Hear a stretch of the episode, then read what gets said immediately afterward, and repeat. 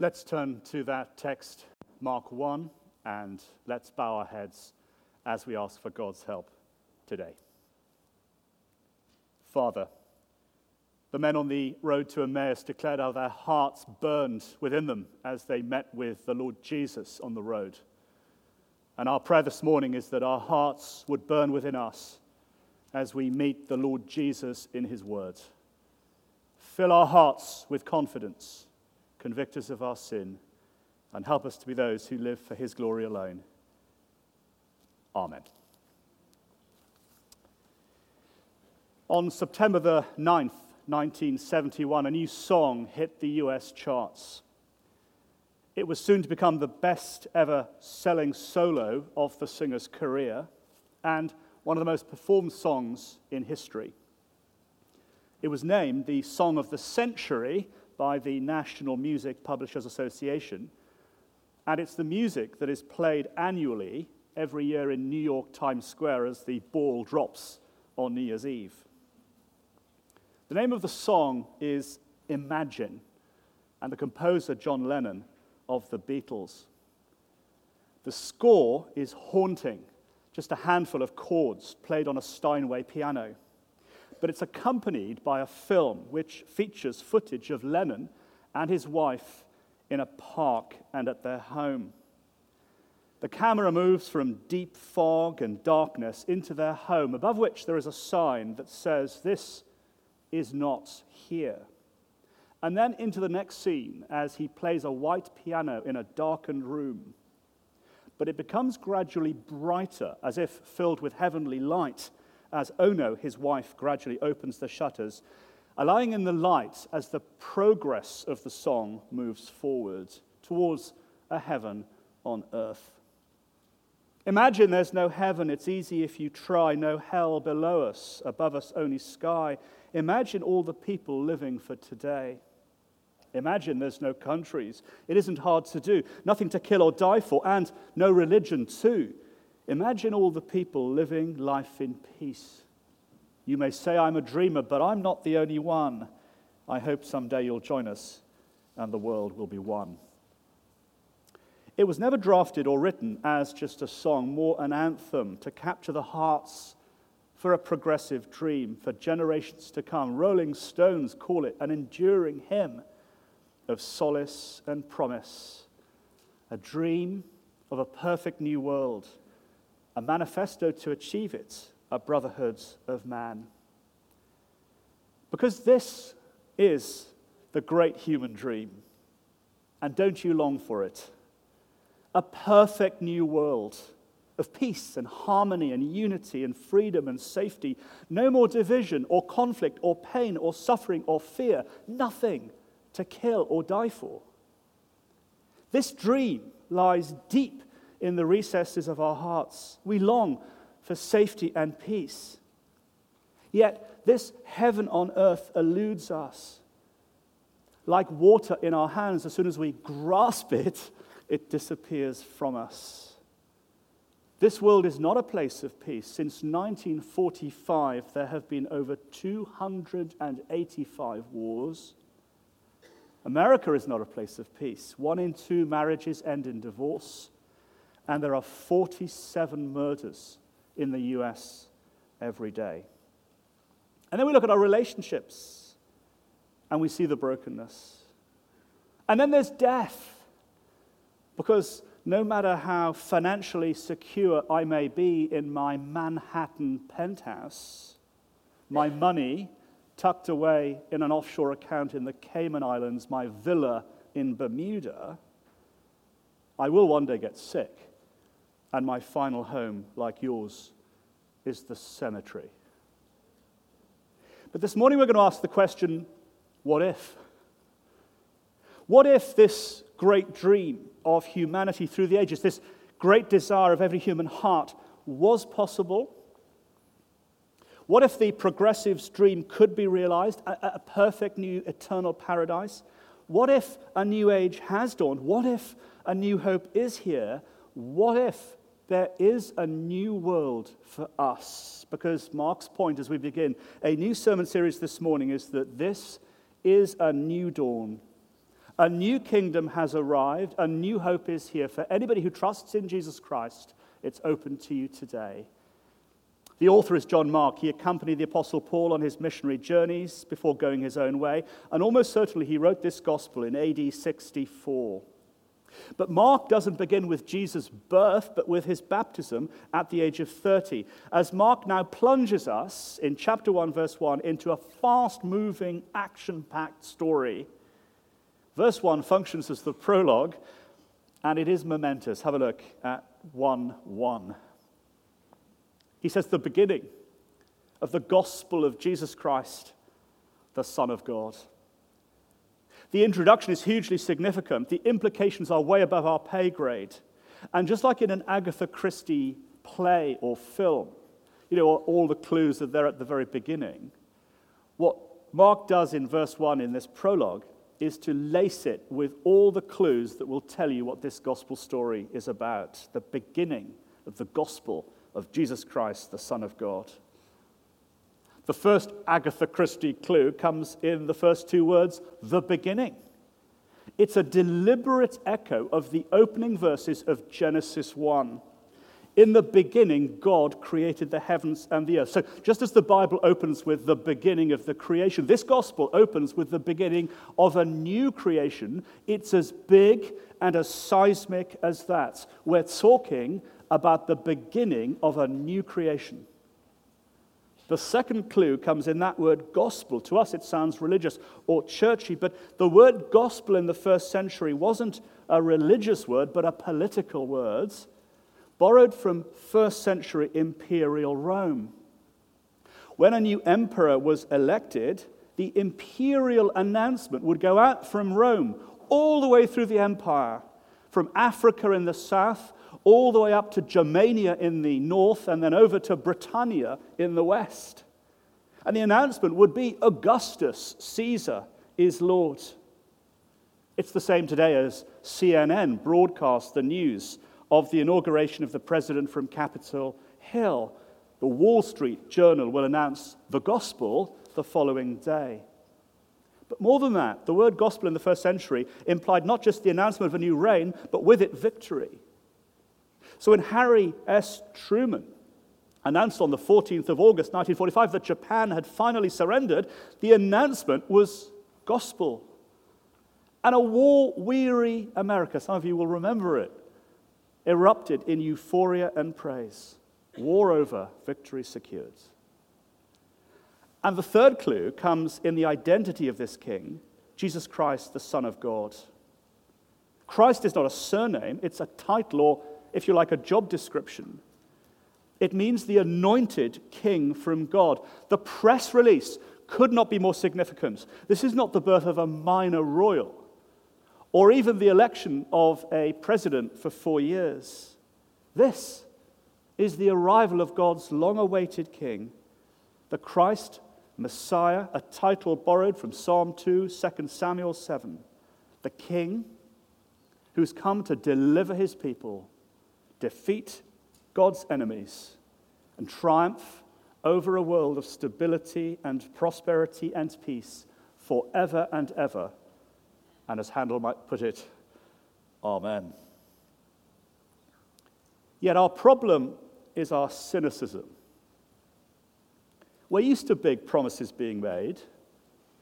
At the primaries, the candidates will say, Well, there will be safer borders if you elect me, and a stronger economy and then better education and a brighter future, but it never really materializes.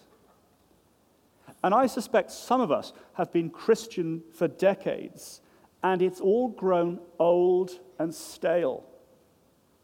We see the problems within our family life, or community life, or church life, or national life.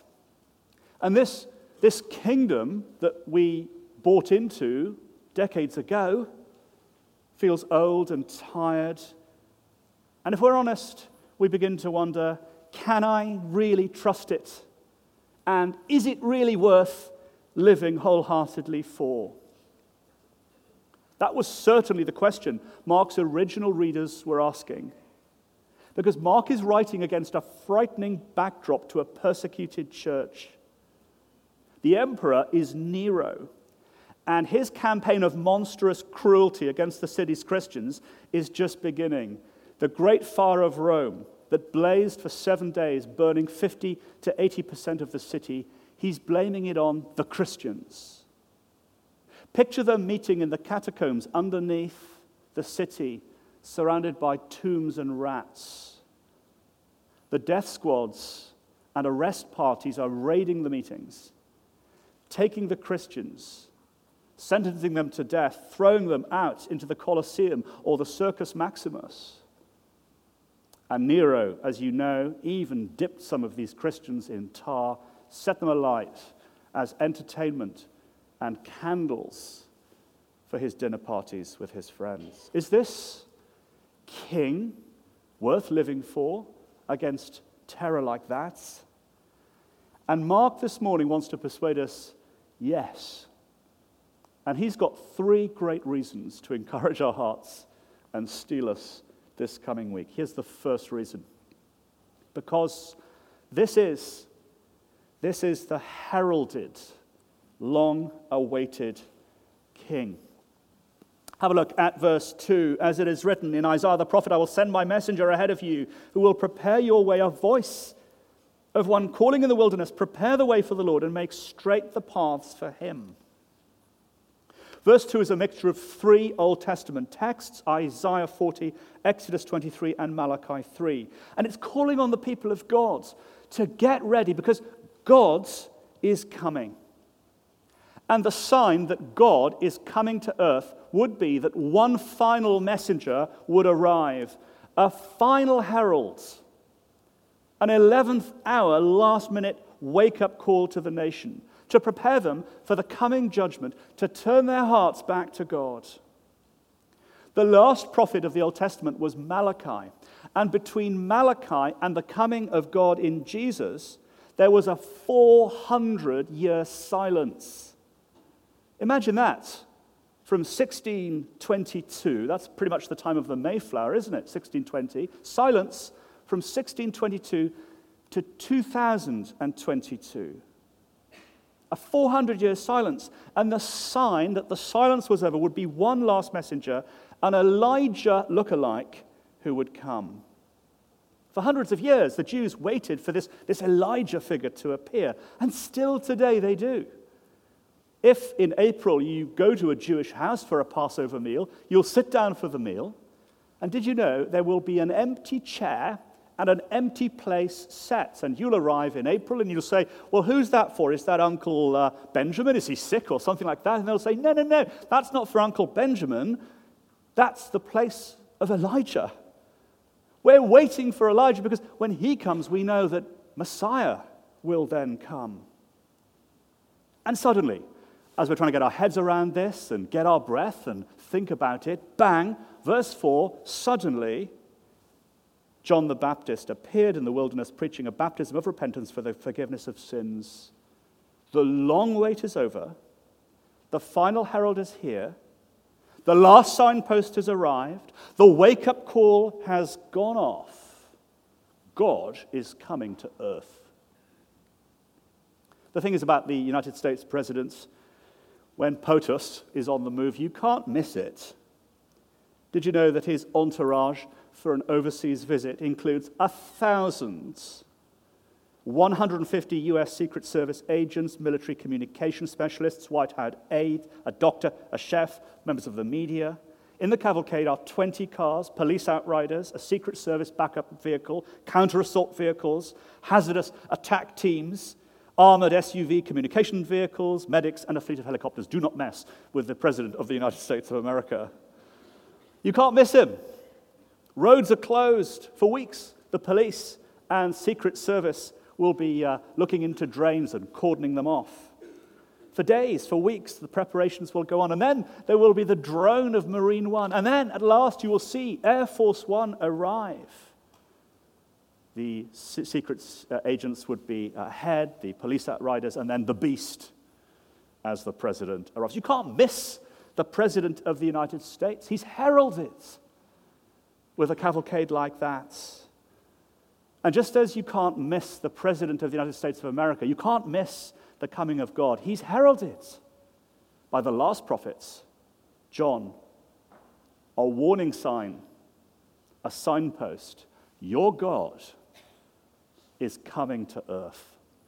And Mark leaves us in no doubt that uh, this is the Elijah look-alike. Look at his location in the wilderness, a huge idea in Mark because it was in the wilderness where the prophets met with God, where the ravens kept Elijah, and where the nation was formed. He's out in the wilderness like Elijah. His reach, the whole Judean countryside and all the people of Jerusalem went out to him. This is a prophet reaching the whole nation as hundreds and thousands pour out from the countryside and metropolitan Jerusalem to meet with him. Almost national revival. And then, verse 6, his appearance he wore clothing of camel's hair with a leather belt around his waist, and he ate locusts and wild honey, exactly like Elijah in 2 Kings 1 8. It's a positive identity match. And his message get ready, get ready for judgments as he turns the hearts of this apostate nation back to God, baptizing them, preparing them for the coming of God in judgment. Messiah is coming. There's the first reason this king is worth living for. He really is the long awaited, heralded king. But not just that. Not just is he heralded by the prophet, second, he's anointed by the Godhead. Anointed, verse 10. Jesus is baptized and as he comes out of the water, immediately he saw the heavens being torn open and the Spirit descending on him like a dove, verse 11, and the voice from heaven You are my beloved Son. With you I'm well pleased. This, verse 10, could not be more dramatic. And if a Steven Spielberg or a, a John Williams with the music track we're trying to capture this moment with great screenplay and amazing John Williams dramatic music. I don't think they could. Jesus is baptized, and as he comes out of the water, the scene could not be more dramatic or momentous, as three things happen in quick succession. First, he sees the heavens torn open and the Greek word is really strong. Literally, Jesus sees heaven ripped open. Second, the Holy Spirit descends on his head like a dove. And then the voice of the Father You are my Son, with you I am well pleased.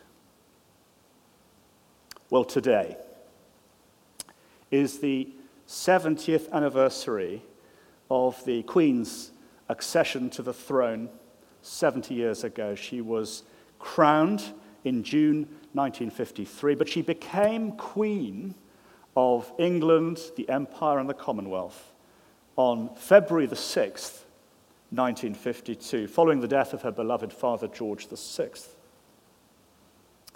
Just before flying out to America to live here, I took one of our children to London. We went to Westminster Abbey. And as you head into Westminster Abbey on the right, immediately on the right, is a glass screen that most people don't notice. And in the glass screen is a very boring seat, a chair.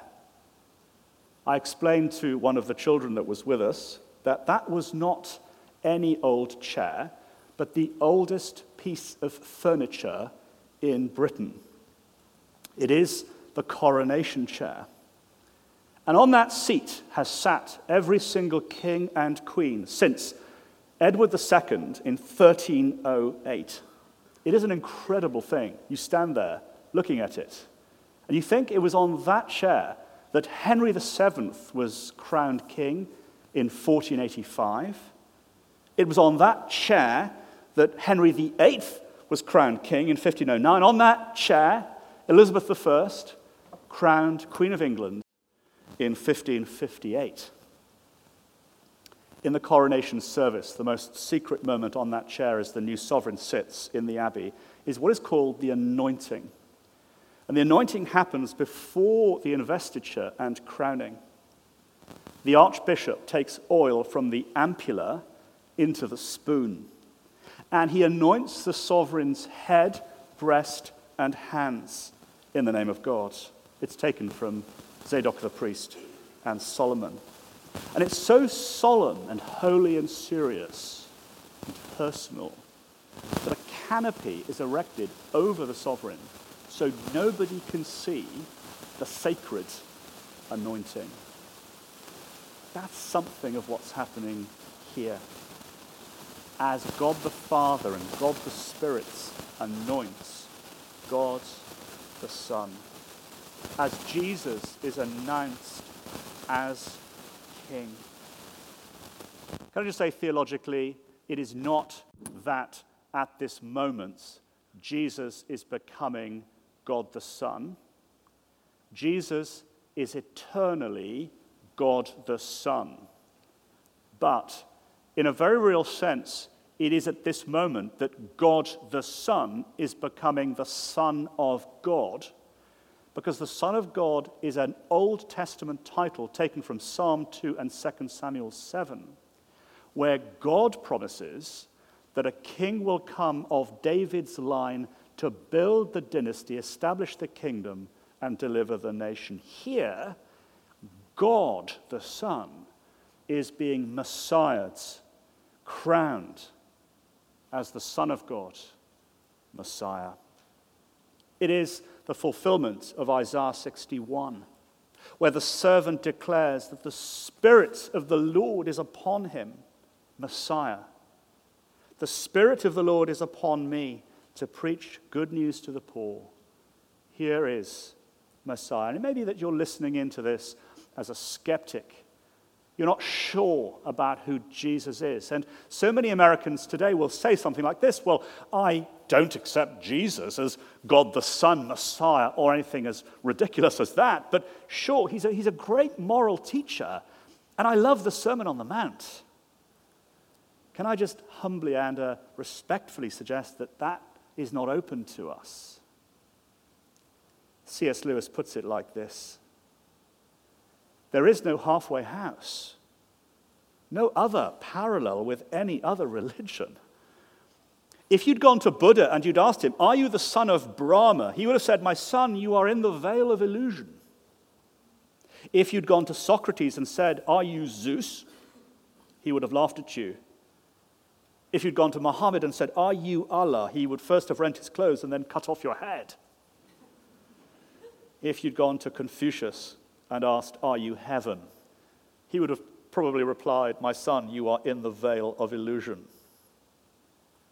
But come to Jesus, and he self consciously identifies not just as God the Son, but the Son of God. I am Messiah, and how slow of you to believe.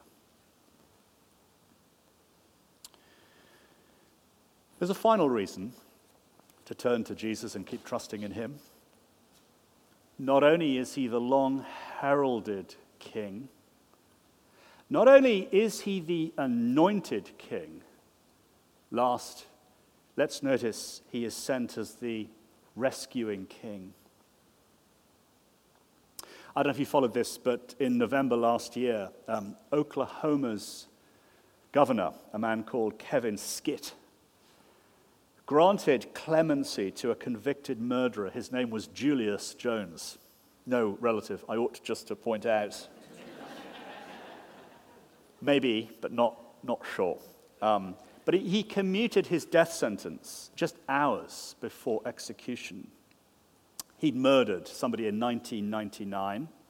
He said he was innocent, and he had been on death row the whole time. The execution was scheduled for 4 o'clock that day his attorneys found a reason to get him off. And at 12:45 Central Time, while they were having their final visit and saying goodbye, the news came through that he had been pardoned.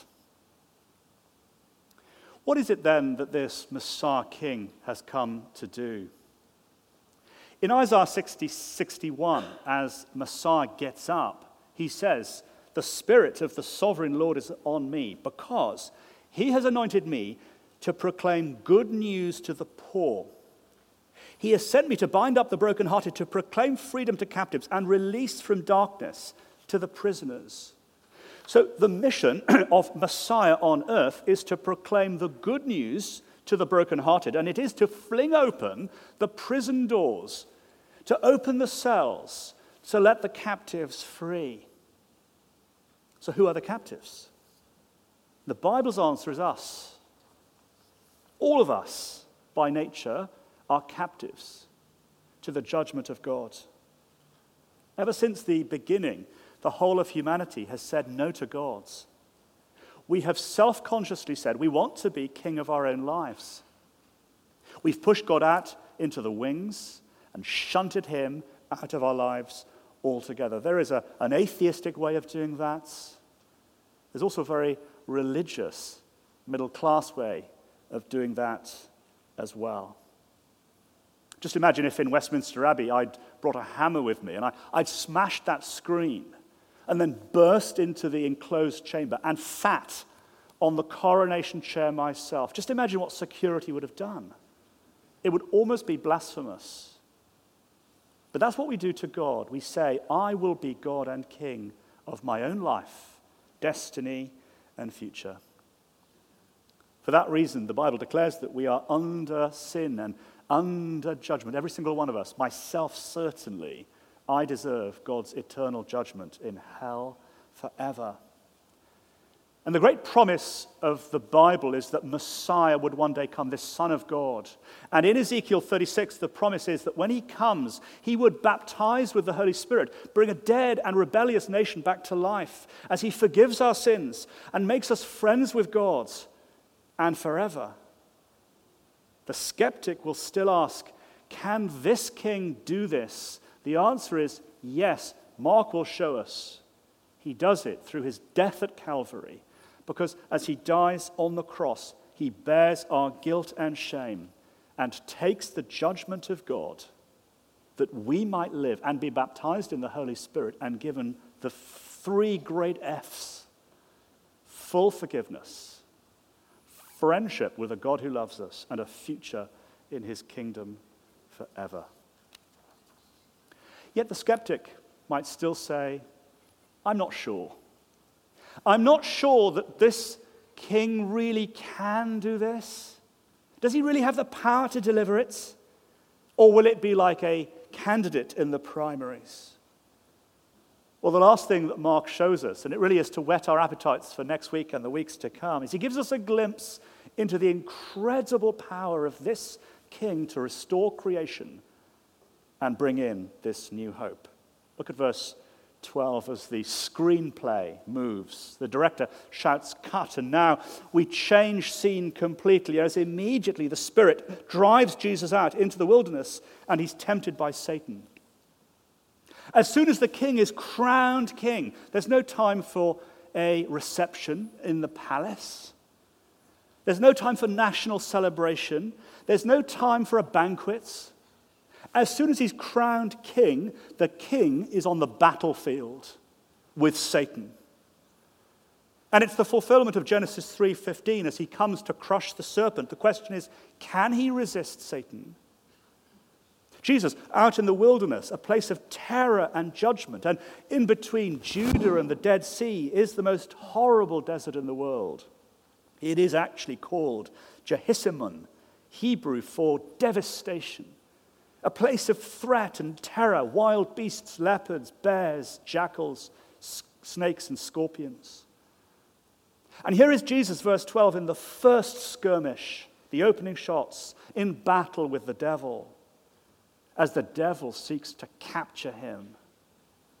The commentator Paul Barnett puts it like this this is no minor moral skirmish, but Satan's full frontal attack on Jesus to capture his soul. Can Jesus resist Satan in the wilderness? Unlike Israel, who fell, he can. And what you see here in verse 12 is extraordinary. Not just the victorious Christ defeating Satan, but the new Adam, the new Adam, come to rule a new creation Mark says the wild animals are with him, but there's no sense of threats. The creation is subjugated. Because Mark's point is that this is a brand new beginning. Sins forgiven, evil vanquished, and a creation. This is what we hope for. This is John Lennon's dream. This is the new world. Above John Lennon's house, that sign, this is not here, but above the kingdom of God, this is here. And if we're despairing this morning, we should turn to Christ and find new hope in Him and His coming. Let's pray together as we sit. Our Father, we thank you this morning for this new hope that has dawned, this new kingdom that is here, this new age which has begun. Help us to be those who turn to Jesus and find hope in him. Encourage our hearts. We ask it through Jesus Christ our Lord. Amen.